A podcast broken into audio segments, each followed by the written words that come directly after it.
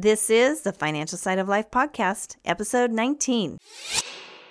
Welcome to the Financial Side of Life podcast. Our mission, to empower you with smart financial strategies and show that it's possible to get a college education, save, invest, retire, or do whatever makes sense to help you live your best life. We'll meet amazing people and professionals who will share stories about how they do it, and together we hope to bring a little sanity to your complex financial life. And now, here is your host, Certified Financial Planner Pro and founder of AVEA Financial Planning, Angie Forbotten-LaRossi. Welcome back to the second half of our interview with my friend Joy Carrera. Last time, she shared with us a lot of details about her time at the West Point Academy, her career in the Army, and next, we're going to hear about her experiences on 9/11, and finally, her advice to our listeners. So you mentioned that you were at the Pentagon. Yeah. You got that job with the person who invited you to work there with him. Yes. So you were there around 2000, I think is what I remember you saying. So, yes. And then we had 9/11, which occurred in 2001. And can you tell us a little bit about your experience with all that? Well, we did live through that. Mm-hmm. So my husband and I were both stationed in the Pentagon at 9/11, on 9/11. Mm-hmm.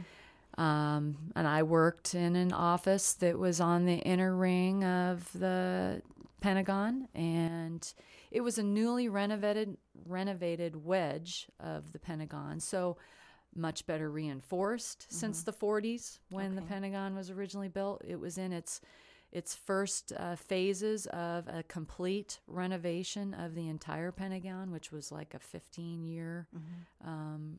Project. And we had just moved in about 45 days earlier into this new space. Well, that was the space that the plane ended up hitting. Mm-hmm. So me being on the inner ring, I was fine. Mm-hmm. The plane came through, and there's 5 rings to the Pentagon. The outside ring is the E ring, which mm-hmm. is where I work now. Okay.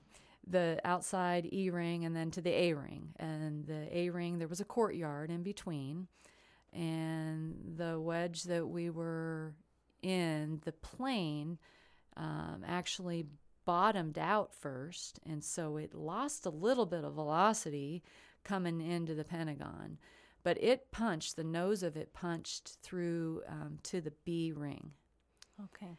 So just behind us in some offices. So we evacuated along with many thousands of others. So quite a surreal mm-hmm. feeling that day. Mm-hmm. And it really has become kind of a defining time in my life and my career mm-hmm. To have gone through that. Mm-hmm. I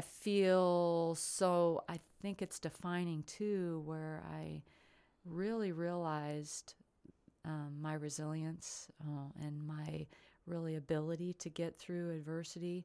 We weren't a nation at war to that point. Mm-hmm. I was part of a peacetime army. Mm-hmm. I went into the military really in a peacetime army, although a couple contingencies here or there, sure. that, Bosnia, Honduras, those contingencies happen, but very few forces go off, specialized forces go off and did those missions. Mm-hmm. So we're now at war, and for me to be committed still to a career and still serve and try to be a leader in kind of chaos was very defining for me. That. Yeah, and like so many of us, I mean, I remember where I was and what I was doing that day too. And we were over here on the West Coast, so we had the kind of that time delay with just getting up in the morning. But I just can't even imagine kind of the impact it would have on a military family, especially so closely involved with the side of impact. So it was just interesting to hear, I'm sure we talked at that time, just to find out. Had so many friends and family contact us, frustrated. They mm-hmm. couldn't get a hold of us with all the chaos in the D.C. area mm-hmm. during that time. And I had a 4-month-old.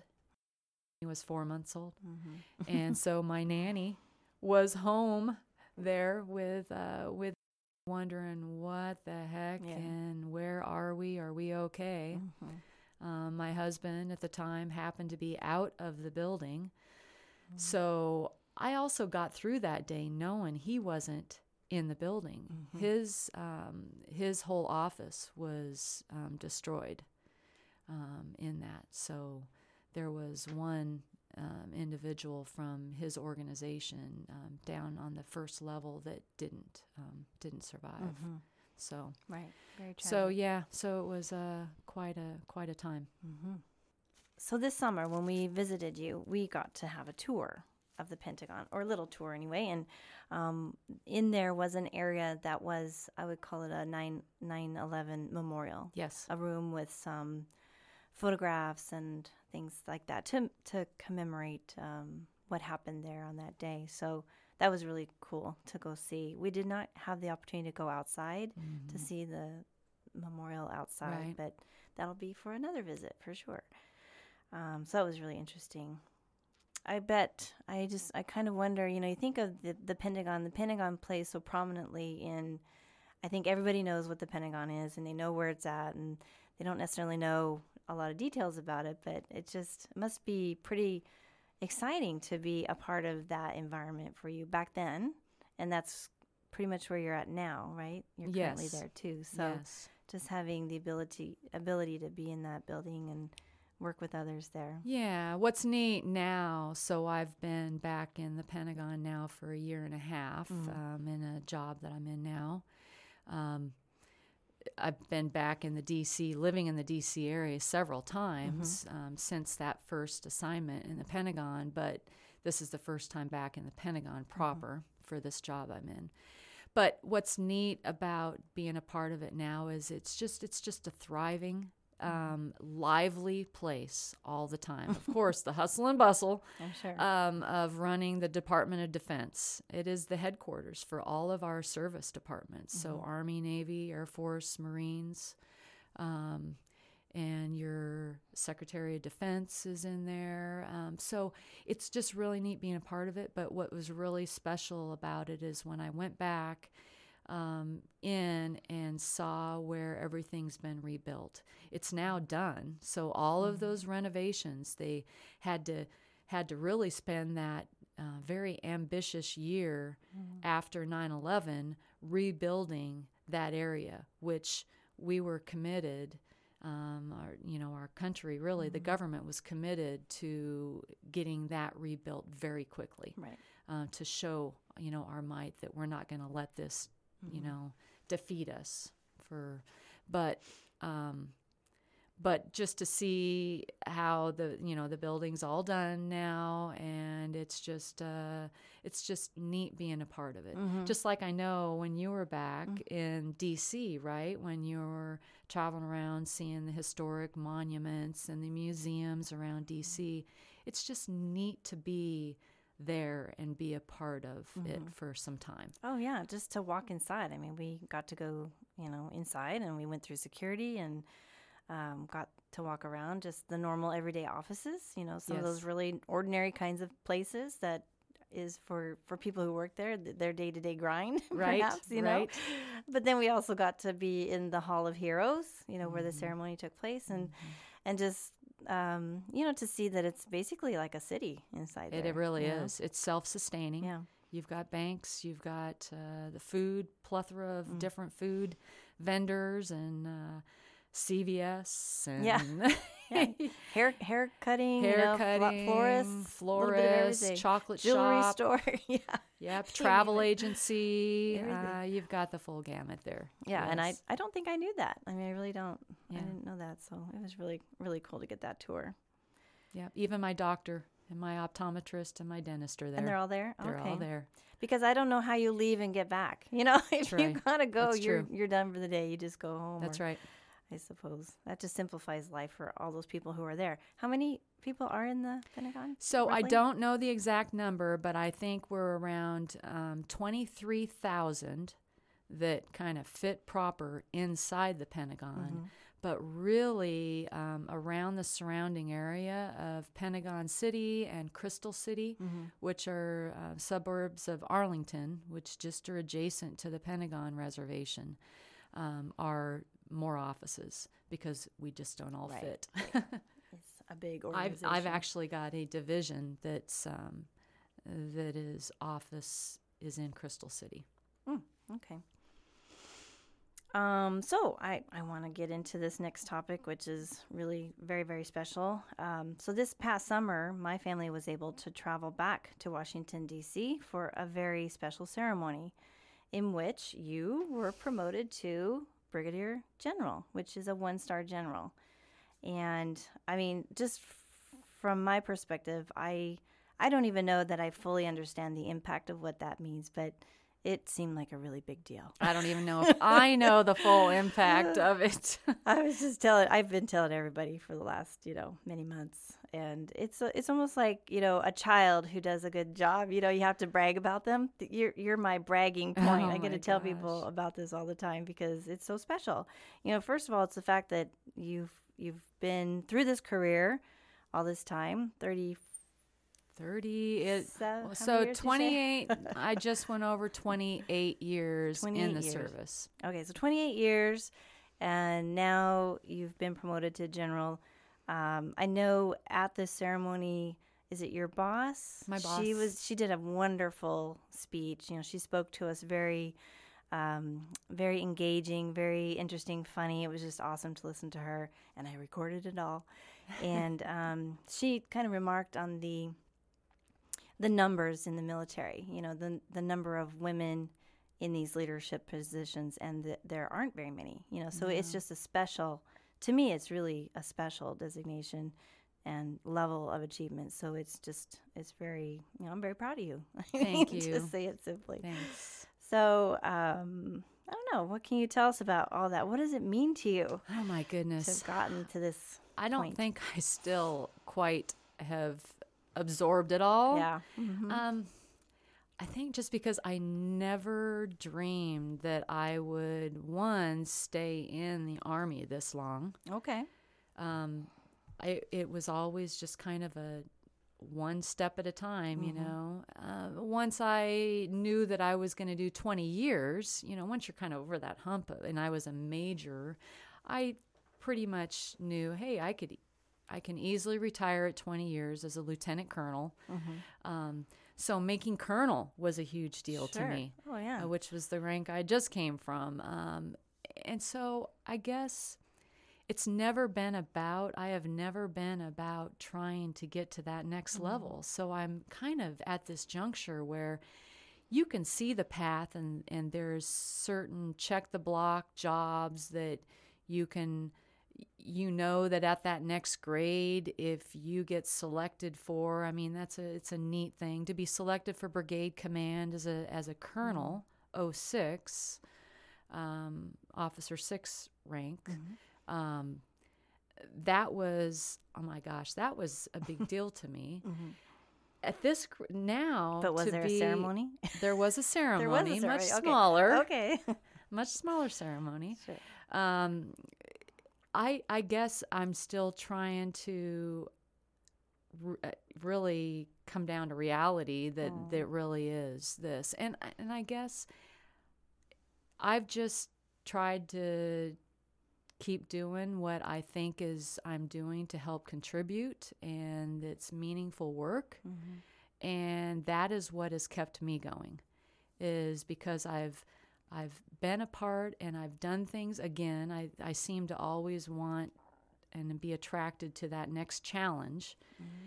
working outside of my comfort zone and just embarking on experiences that have kind of brought me to this point. And I guess I'm proud of myself. I mm-hmm. am. I'm mm-hmm. proud that I have, been successful enough or done a good enough job, and it's validation for me knowing that the leadership, our Army leadership, thinks this highly of me, that they want me to continue serving mm-hmm. at the next grade. That I think I'm most proud of. It's kind of that validation. Sure. And then I never really realized. I think I'm just another You know, I'm just another person. I'm just another officer. I'm just another general. There's all, you know, plenty of brigadier generals.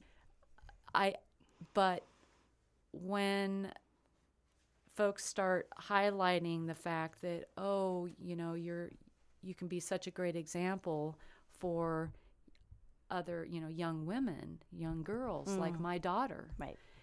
That is, I think, what is kind of now means the most to me, is if me being promoted for whatever it's worth to anybody, and however long I continue to serve, if I can be an example for my daughter, if I can be an example for her friends or any young women starting out, or really anybody, boy or girl, I really find a lot, I think, the most value in that.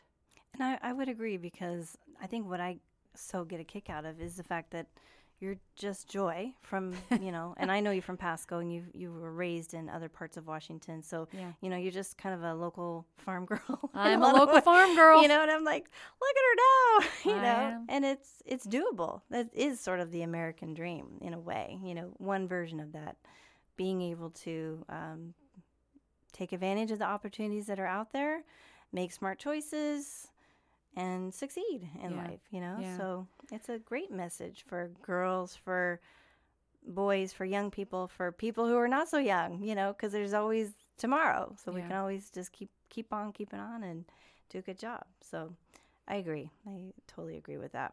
Yeah. Has anything changed, you know, because it's been a few months now since the official, and you've had some time even prior to the actual ceremony to sort of wrap your head around it. So you've had a little bit of time now. Has anything changed? Do people treat you differently? Friends, family?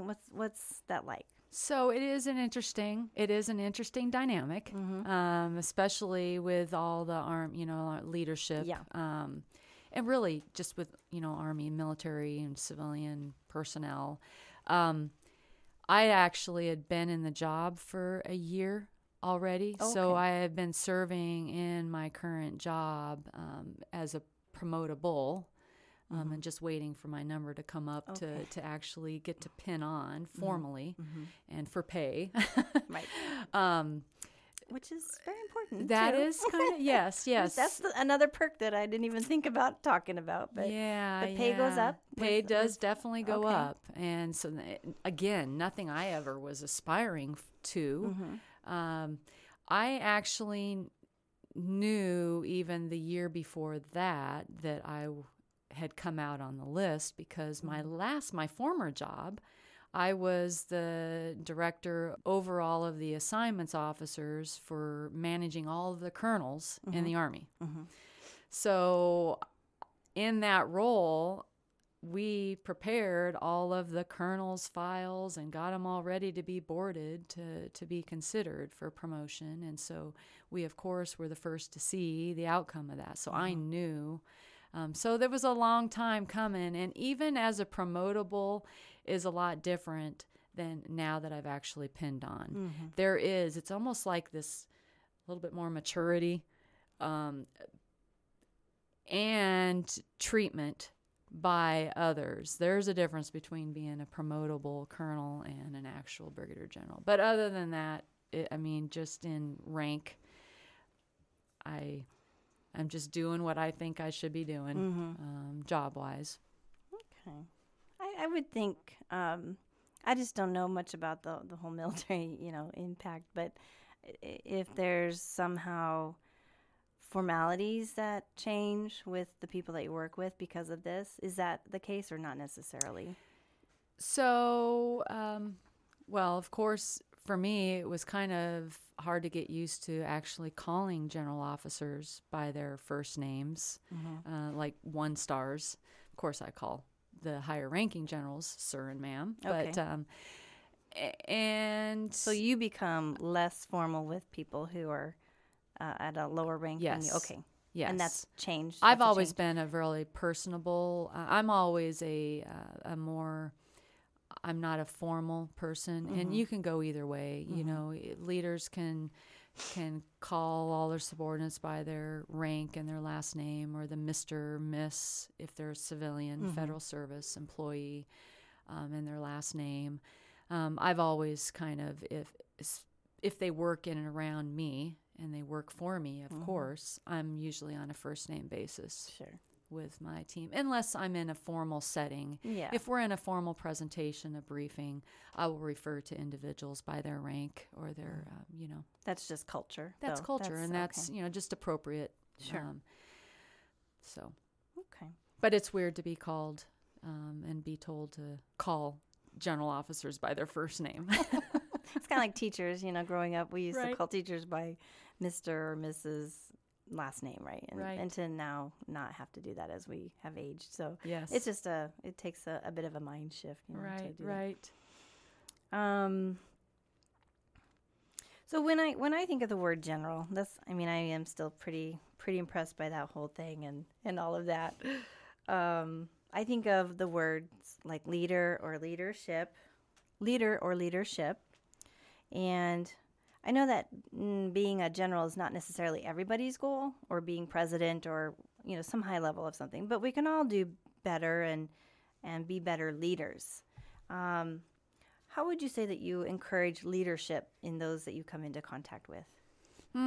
Well, sometimes, you know, leadership comes by position, you know, outright, and you're put in positions where, and really, I don't like the word manager. So think of it outside the military. So, of course, the military has its structure, its hierarchy of ranking.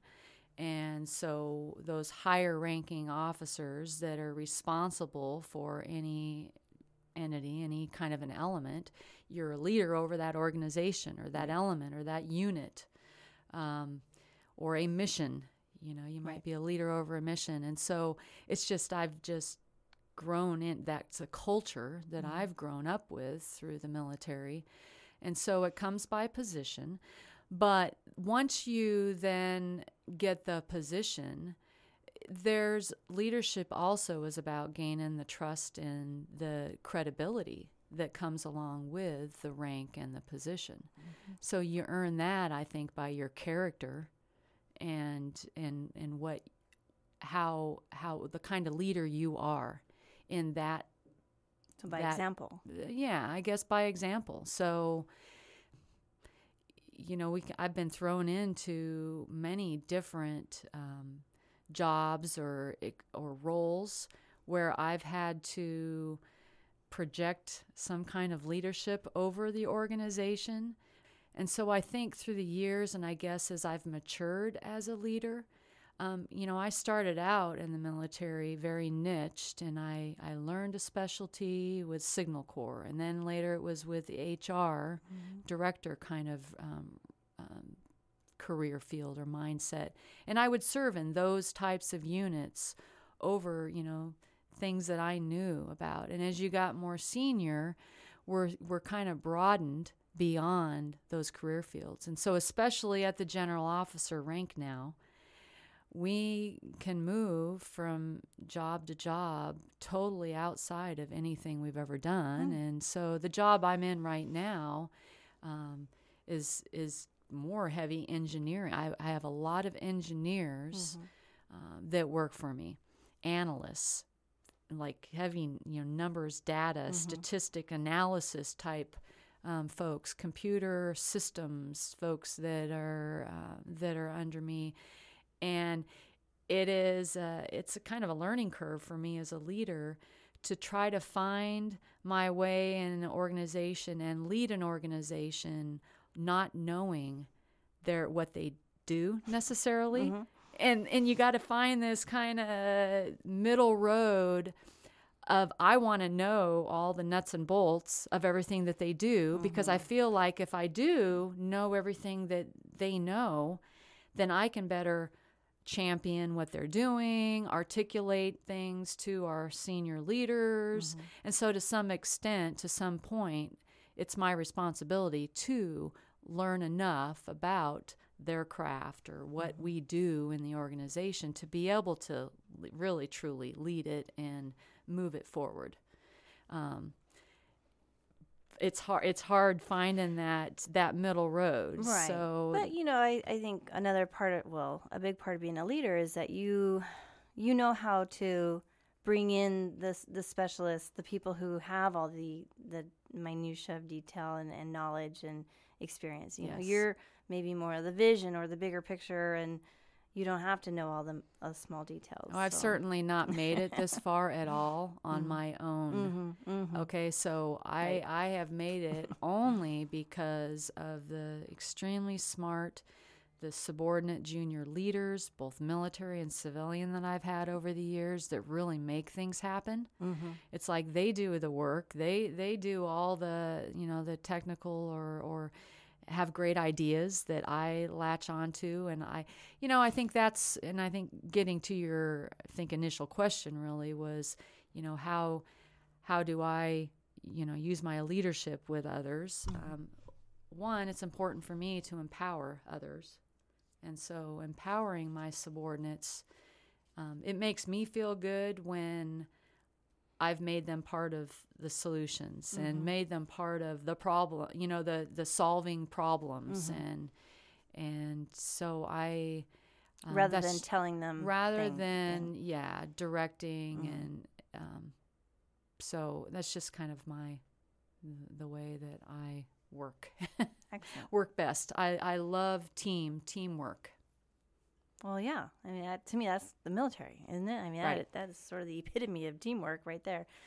Goes back to our volleyball days, sure, right? It sure does, you know, because you had a role. I mean, it goes back to you being tall. I'm not so tall. I was not a hitter. I had to hit once in a while. But, you know, my role in that team was as a passer. And you were a very good one. Well, and I was not a hitter. I was not a setter. And so... Very good defensive specialist. Yeah, so... That is really a great example of teamwork, is mm-hmm. being on a team and everybody having their role and recognizing that there is no one. That's right. No one player. So we all work together. We all work together to go That's third right. state. That's right. It does. It takes a team. It takes a village. Mm-hmm. Yeah, truly believe it. Mm-hmm. I agree. So I'm quite certain that your day-to-day life can be stressful, much like other people, but somehow I just think it's a little more stressful. I don't know. What do you like to do for fun? Oh, shoot. Love time with my kids, first mm-hmm. and foremost. So with my job, I am very pretty engaged, and it's a lot of long hours. Yeah. So what I try to do is when I am home and on the weekends mm-hmm. Is try to... do fun things with the kids. I have a daughter who's a movie fiend. She is music, Broadway. So we go to a lot of movies mm-hmm. and shows and watch movies at home with the kids. Right. And, you know, my son's into sports and a lot of different odds and ends things that he likes to do. So I try to, you know, them first and foremost. But I have found over the years, and because I am a single mom now, mm-hmm. And I have been really kind of on the own with the kids for the last 4 or 5 years. Okay. I have had to put myself back in check because I really lost the balance in taking care of myself mm-hmm. and things that really are important to me. And I feel like I'm a lot better off now, even though as busy as I am mm-hmm. with my schedule on a weekly basis. Taking time out with my friends. I love to go out and drink wine. I love wine, wine tasting. Mm-hmm. Love eating. Sure. So my idea of entertainment is with friends, either at their house, at one of our houses, or out at a restaurant, just visiting and having drinks mm-hmm. together mm-hmm. and eating. Mm-hmm. That's just kind of like the tip-top, the most fun I have. Yeah. Lots of things to do in D.C., so we try to get out and about, although I probably take it for granted. That's one thing I can tell. You never know how long you're going to be around. Yeah. I should not take it for granted, right. But I do take a lot of the museums and things for granted, like we'll get there. But it's fun being around the Northern Virginia, D.C. area. Right. But yeah, so balance, I am trying to find still a lot better balance, but have been able to really make a point and do so in this last couple of years. That's great, because I could see where having a leadership position in a business, you know, the business being your business being the military, could be isolating. Yeah. You know, because of whatever, you know, people think you are something that you're not, or they're afraid to approach you or whatever. So are these friends that you have, are they new friends? Are they old friends? Do they know Joy from a long time ago, or how would you describe them? So actually, the friends that, a couple different groups. Mm-hmm. I have one group that, you know, one part of trying to be balanced, my daughter playing volleyball in the youth, the recreational league, the county's league there in Alexandria. I've been coaching her volleyball team as she's come up for this last 4 years. So through that, those teams, I have come to know some other parents, and I've become almost like best friends with a couple of the parents and mothers, and so we all enjoy things like drinking wine and hanging out with each other. So, and our kids, of course, the daughters, all love hanging out with each other. Sure. So we'll get together. That's a win-win. It is a win-win. It is. Or wine-wine. Wine-wine. That's right. So I have that group. And yeah, interesting you ask about how it becomes more isolated. Not in a deliberate, direct, or offensive or uncomfortable way, but it just kind of happens that you do kind of, just like your circles of life, you know, is your things that you're interested or you do on a, you end up being affiliated or kind of closer to the folks that are kind of doing the same thing you're doing. Yeah. But I do have a couple of true, you know, military friends that even though they're colonels, I'm still besties with. Yeah. You met Chris. Chris and Jay are like my best military friends. And I've got another couple of gal friends that even though they're, you know, and they know, and they still, they call me ma'am. I tell them not to call me ma'am when we're out and about and we're not, you know, doing anything military and we're out to dinner or out for paint night. I've, you know, doing things like that with a couple of those that are in the military. But yeah, small circle. Hard habits to break, I imagine, though. I mean, really hard to turn that off. It is hard. So. Never, though, have I felt like, oh, shoot, because I'm now at this rank, I can't really have anything to do with you. I can't really converse with you on a personal Don't have that. Yeah. Maybe it's because none of them really are working for me. So they're not subordinates of mine, therefore, and that could complicate things, I suppose, but so well, good. I'm glad to hear that you are doing fun things. I am trying.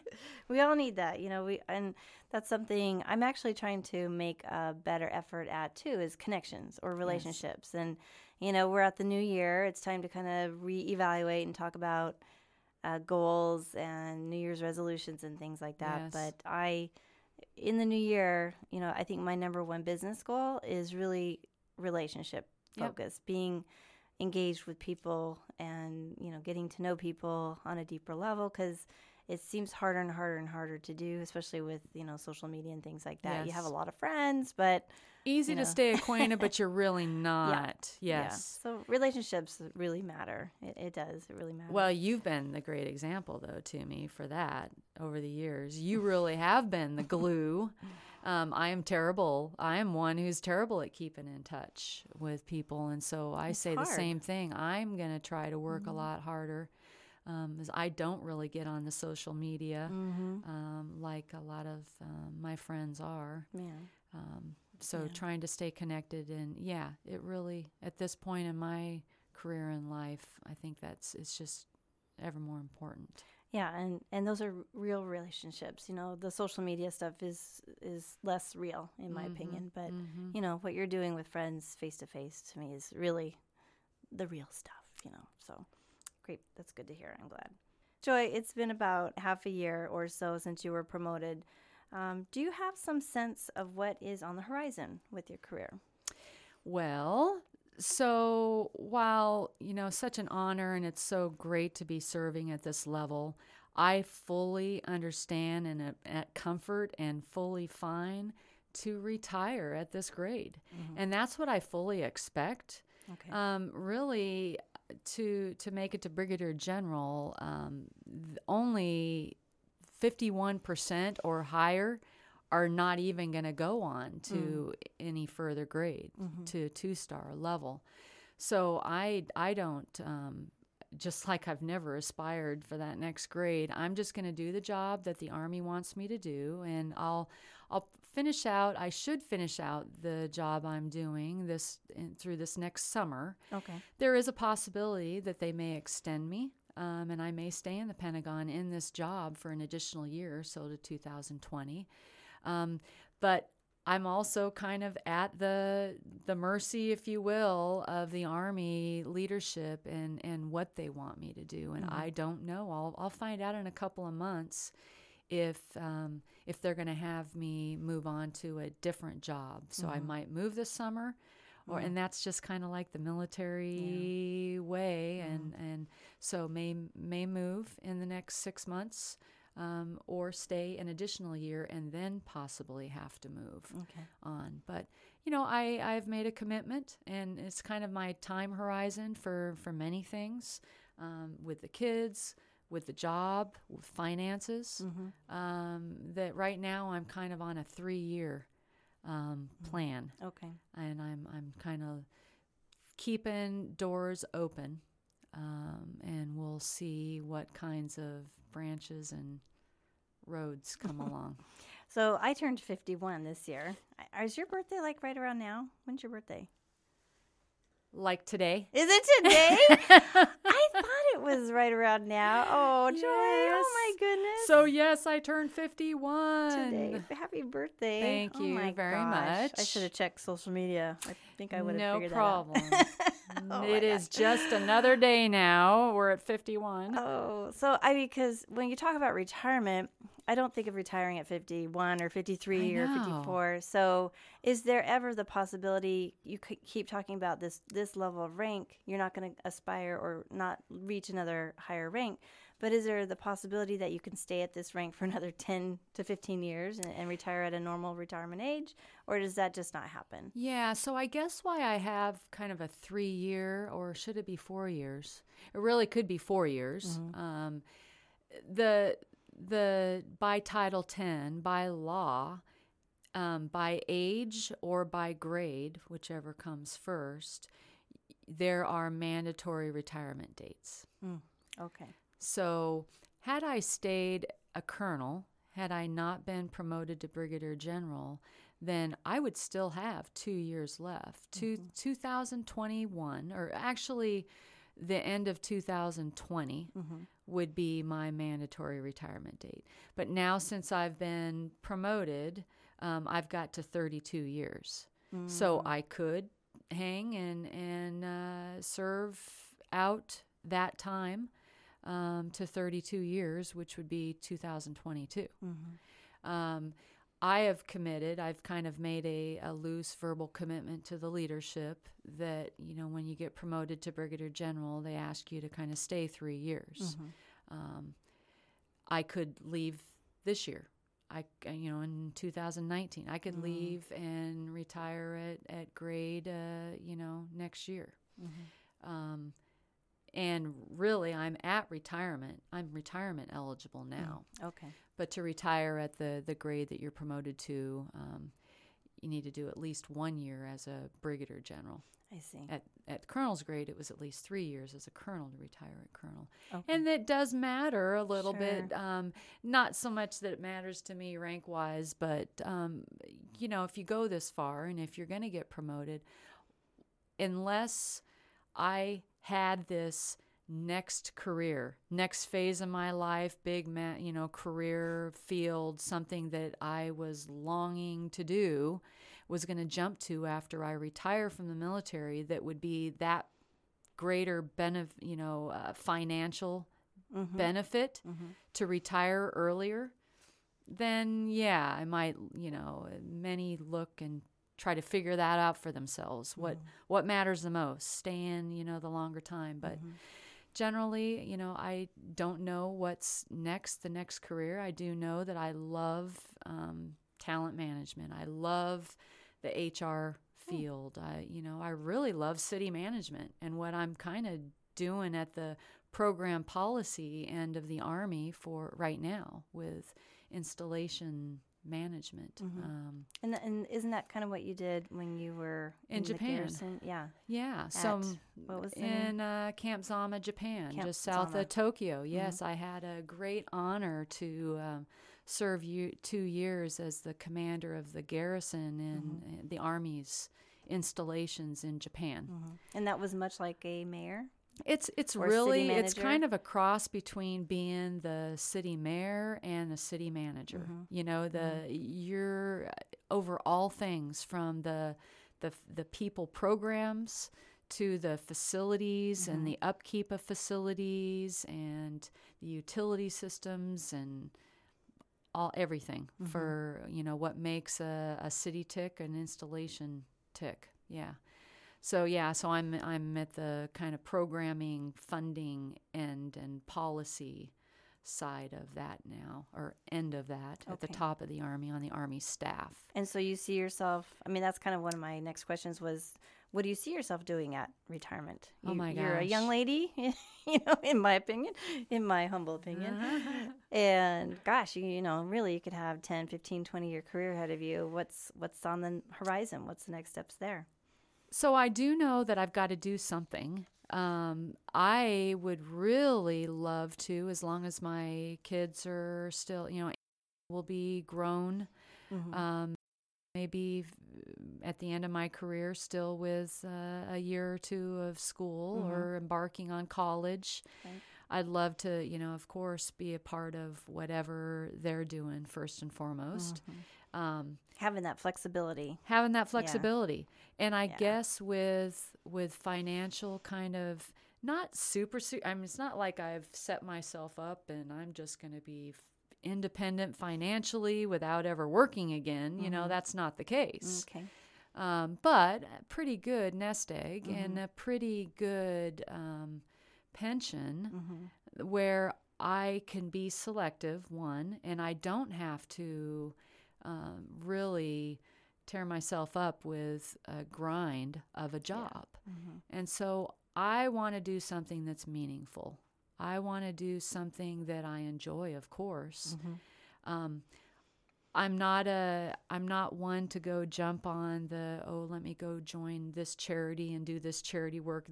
I might find some niche or something mm-hmm. through somebody or some experience and may get into that, but and I would probably want to work. The best thing I could think of is it would be awesome to be like a city manager or be a Chamber of Commerce, some director, or mm-hmm.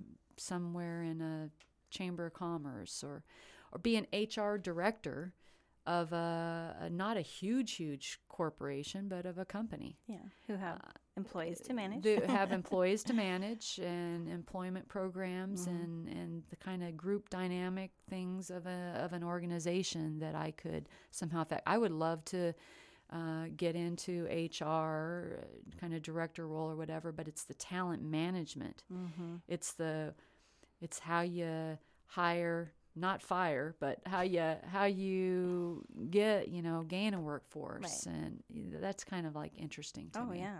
Finding the right people for the right positions in the company. Yeah.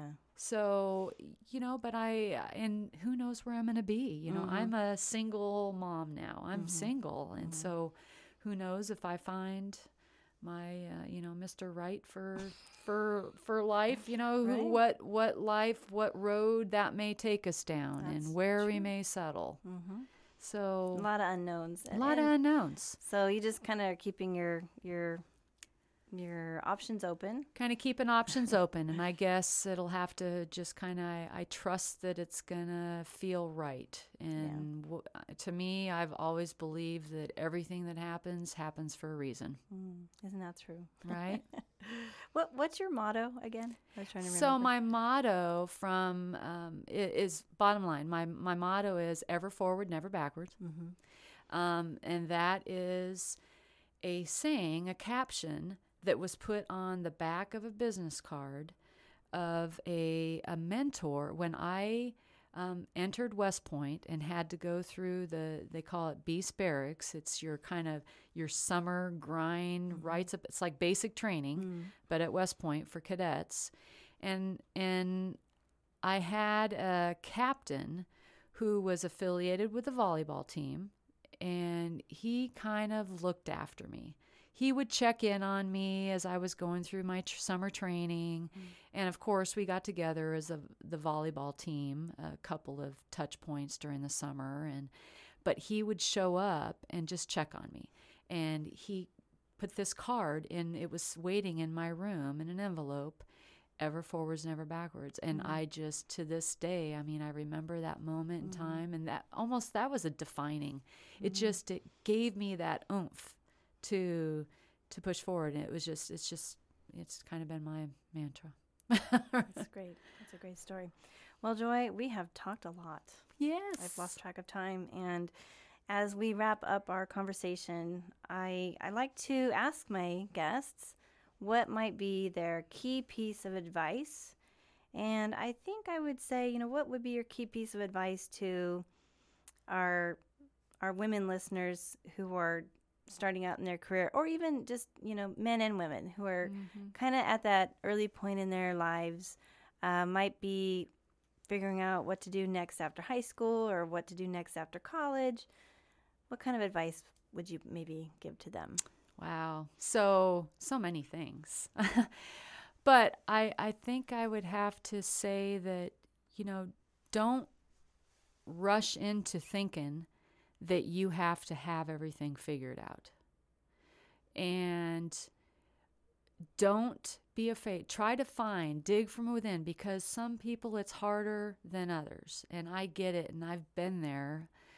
But try to bring yourself out of your comfort zone and to go after, seek, or be attuned to what's going on around you, and activities and associations, things that are going on, and don't be stovepiped into what you think your path is.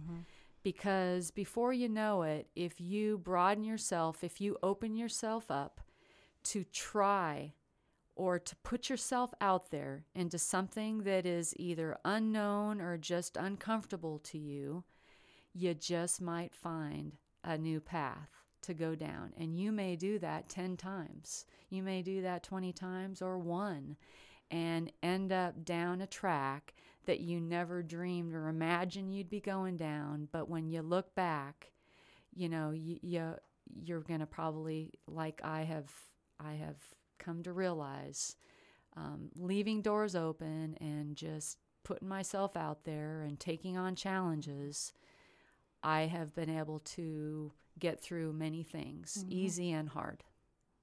So I would just encourage that of any young person, and and follow, if you have a dream and have something set that you really are set, then climb the mountain, get up the gumption and climb the mountain to get there, because it's so worth it. And you find so much validation in yourself and for others around you, and it helps you get through life. It sure does. Excellent advice. All right, well, thanks, Joy. Gosh, I really did have a fun time kind of thinking up what did I want to talk about, because these are just things that I've always been curious about too, so I really appreciate you taking the time to talk today, and hearing your stories about your life and your career and your kids and your promotion and all the wonderful things that I'm familiar with and some things I wasn't so familiar with. So thank you. I really want to thank you very much for joining Angie. Us. I appreciate it. And it's been such a pleasure having you part of my life too. And happy birthday today. Thank you. Again. Thank you very much. We don't count them anymore. Yes, we do. Yes, we do. All right. Thanks so much. All right. Thank you. And thank you for listening as well. Be sure to check over the show notes for more details from our conversation. I invite you to listen again and subscribe to our podcast at aveafp.com. That's AVEA, F like financial, P like planning.com. And leave a review. And please join our exclusive podcast community on Facebook at Financial Side of Life. Thank you for tuning in.